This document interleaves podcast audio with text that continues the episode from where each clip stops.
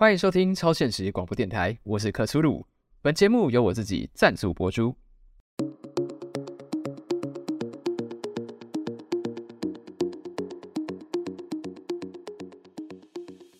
这里是深渊极乐岛，九头身鲨鱼刚饱餐过一顿的旅游胜地。今天在沙滩上跑来跑去的鲨鱼比平常还多，大概是他们的小圈子里终于开始流行起用慢跑来养生的风潮。这几天下来，我没看到任何鲨鱼跑到一半停下来用手机拍照打卡。他们可能来真的。如果九头身鲨鱼们慢跑的风潮持续下去，岛屿文化局也许能开始考虑举办鲨鱼马拉松的运动竞赛。这种竞赛能增加旅客在岛屿上的乐趣，对自己体能有信心的旅客也能下场和九头身鲨鱼在长跑上一较高下。但这只是我最近看到鲨鱼在练跑产生的幻想了。要真正举办鲨鱼马拉松，需要岛屿文化局的批准。还需要懂鲨鱼语言的专家和九头身鲨鱼解释马拉松到底是什么东西，所以我目前也没办法预测，如果真的举办鲨鱼马拉松，旅客跑赢鲨鱼能得到什么奖品。唯一能肯定的是，如果让鲨鱼领先，旅客就是九头身鲨鱼的奖品。鲨鱼会有肺活量的问题吗？依照他们的潜水表现，如果是我，绝不敢小看他们的长跑能力。但我也不是运动专家，说不定在陆地上要跑赢鲨鱼并不难。曾经有位勇敢的先行者挑战过九头身鲨鱼的速度，我不知道挑战的结果，但我还记得我在很远的地方仍然清楚听到他充满精神的那句：“不，不要摇屁股。”许多年后的今天，他的屁股还跟他在一起吗？还是终究到了一段感情的终点？有时候在夜深人静的床上，我也忍不住想起像这样曾经占据过一段记忆的陌生人，好奇并开始想象他们如今的现况。不过错过的就是错过了。或许我直到最后都无法知道他是否有成功与自己的屁股度过下半生。回到电台内容，很高兴告诉各位，上周准备登陆深渊极乐岛的旅客船只，四艘都有成功登陆港口。虽然其中一艘剩下一块带有深潜者抓痕的铁板，但只剩下铁板还努力被附近的居民吊起来带回港口的精神值得嘉勉。我们不能因为这艘船没有带回旅客，就否定它登陆深渊极乐岛的事实。导演文化局决定定制奖杯颁奖给这艘剩下一块铁板的船，赞美它是坚持到最后一刻的典范。奖杯是用那艘船仅剩的那块铁板制成的，整体大概有九头身鲨鱼的牙齿这么大，底座上做成了小船的形状，看起来蛮精致的。有位职业是喜剧演员的旅客宣称，这才不是奖杯，是那艘船的骨灰坛。他因为太幽默，被人鱼们邀请到建在深海的人鱼酒吧讲段子。我因为要吃早餐，错过了这场表演。但听说表演的成效并不太好，没有人预料到一个专业的喜剧演员竟然无法在海底呼吸。做好奖杯之后，岛屿文化局的员工在海边举办了盛大的颁奖典礼。颁奖的过程遇到一点困难，原因大概是得奖者被做成了奖杯，奖杯似乎不管放在哪里都不太对劲。大家最后决定把奖杯放进海里，象征是艘船回到了它最展现勇气的地方。因为有些旅客在网络上针对这件事发表了一些并非真实的观点。岛屿文化局发出郑重的官方声明，并要求我要在今天的广播帮忙念出来。有鉴于近日网络上的不实谣言，本单位需严正声明：关于在二零二三年一月香蕉日，本单位举办的颁奖典礼遵循传统且正式的船只颁奖流程，绝对不是一场海葬。虽然少了一船的旅客，但往好的方向看，我们有三艘船的旅客抵达了深渊极乐岛。扣除掉那些被人鱼钓走或自愿跳下海与深潜者一起游山的旅客，我们仍然有超过一半的旅客踏上了这块美丽的沙滩。而另一半那些沉浸在海底风情的旅客，如果你们在海底玩腻了，我们仍欢迎你们搭乘每天下午五点准时经过海底路线的海龟巴士。一般情况下，海龟巴士大约能在晚上七点或隔天的早上七点抵达深渊极乐岛。如果不知道在哪里搭乘海龟巴士，可以询问附近友善的人鱼。一定一定要找到友善的人鱼，千万不要打扰到不友善的。至于要怎么知道眼前的人鱼是不是足够友善，依照极乐书房出版的《三秒创造友情：海洋生物社交小心机》这本书里提供的判断方法，你可以大力拍打人鱼的肩膀，当他看你的时候，对他比一个大大的中指。如果对方拿鱼叉捅你，那他就不是友善的人鱼。在不幸被鱼叉刺伤的情况下，可以寻找附近友善的人鱼为你提供医疗协助。这次请一定一定要找到友善的人鱼。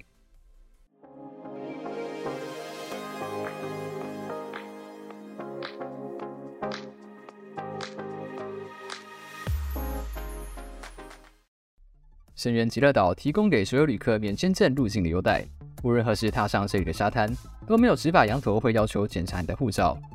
当你看到执法羊驼拿出一根大约三公分、像是铁管的仪器，准备插入你的鼻孔，不要太紧张，那只是简单的呼吸能力检验试管，确认你是否知道怎么呼吸。虽然极乐岛不在意旅客的身份，但只接受活生生的旅客。即使没通过呼吸能力检验，也不用灰心。港口旁画有鼻子的灰色小船上提供呼吸课程的补习内容，有打从出生就开始呼吸的补教名师贴身指导你怎么呼吸。上满七十二小时的课程之后，可以获得一张带有导师签名的甲级呼吸证照，让执法羊驼舔下甲级证照上的 QR code，就能不做呼吸检测进入深渊极乐岛。上周岛上的旅馆整栋被一个卑鄙的家伙偷走了，旅客暂时只能在沙滩上的帐篷过夜。不过我们保证，深渊极乐岛提供的帐篷足足有五十三颗西瓜这么宽敞，还依照旅客数量提供灌满海水的柔软睡袋，让你躺进去享受水床的舒适。住在里面的花枝和章鱼们会用他们的触手帮你的后背按摩。如果你在享受按摩时听到水床发出“，”的琐碎声音，那只是你感觉到太舒适产生的幻听。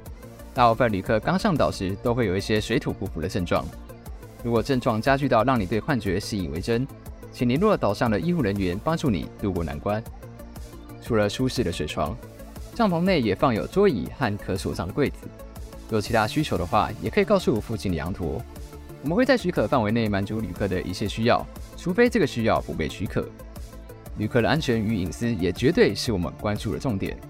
为了避免旅客在帐篷里的活动被从外面窥探，帐篷选用会吸收光源的特殊材质制作。如果晚上你在帐篷里打开手电筒也看不到任何东西，不用客气，维护你的隐私是我们的荣幸。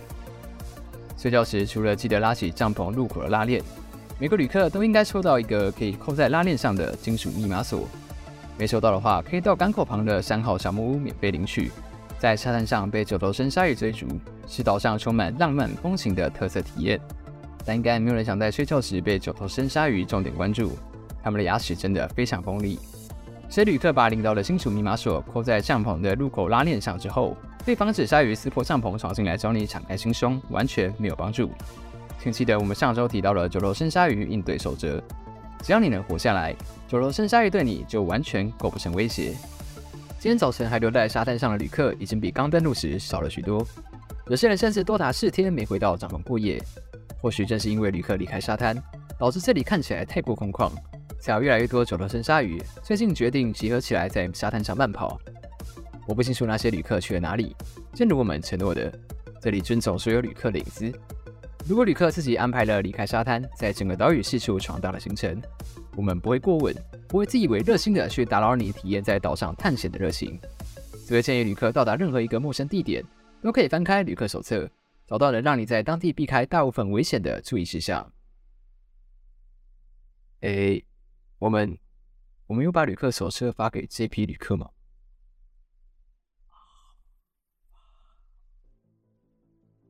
刚刚收到一则坏消息，岛上唯一的印表机故障了，暂时无法印刷新的旅客手册。据旅客安全局的印刷部门表示，印表机前几天印出太多辣椒照片和关于麻辣料理的食谱，超标辣度让印表机把墨水喷得到处都是。现在如果尝试列印，放进去的纸出来会碎成一坨，上面沾满墨水，完全无法辨识的碎纸堆。这一事件让旅客安全局抓出了一个经常在上班时间看辣椒照片的印刷部门员工。这员工平常工作勤奋，与同僚相处融洽，一直是部门里的好好小姐。针对这次利用职务之便用部门印表机列印辣椒照片的行为，部门里的同事都表示不敢相信。一位印刷部的匿名员工告诉负责调查的羊驼：“我知道它很辣，但如果你在这件事之前告诉我有人会用印表机印辣椒，部门里的每个人第一时间都不会怀疑到他身上。我敢说，这番言论可以代表该部门多数人的心声，因为扣除掉印表机。”印刷部门总共只有两个员工，旅客安全局还没决定该如何处置这起事件的犯人，但必须先搞清楚，很辣的好好小姐列印辣椒照片这件事，究竟是早有预谋，还是有不得不辣的理由？在仪表机修好之前，如果旅客需要一本旅客手册，可以找到在旅客安全局附近逗留的独角斑马，用手机扫一下它从颈部往后数第三条黑线上的条码，成功的话能下载到电子版的旅客手册。扫码时，请尽量与独角斑马保持十公尺以上的距离。他们与亲戚物种独角兽一样，是非常在意纯洁灵魂的生物，所以只有纯洁无瑕的钢铁直男会被独角斑马接受。其他人如果尝试接近，有可能会刷到错误的条码，导致下载成电子版的麻辣料理写真集，而非旅客手册。女生怀疑过男友或丈夫是否真的如她所说是个纯洁的处男吗？让她接近独角斑马，真相将会揭晓。虽然坏消息，我们同时也有一则好消息：商站上的公共厕所终于盖好了，旅客终于不用再购买额外的铁铲和水桶。上周因为没厕所买太多水桶旅客，可以到公共厕所的柜台办理全额退费。至于多出来的铁铲，因为那是用来掩埋身体的工具，属于私密物品，不适用于标准退费流程。但蓝色推车的小吃摊贩有举办活动，凡是在集点卡集满七十铁铲，就能兑换一杯任意口味的冰沙。说回厕所，我们的公共厕所由知名的星际设计师奈亚拉托提普所设计。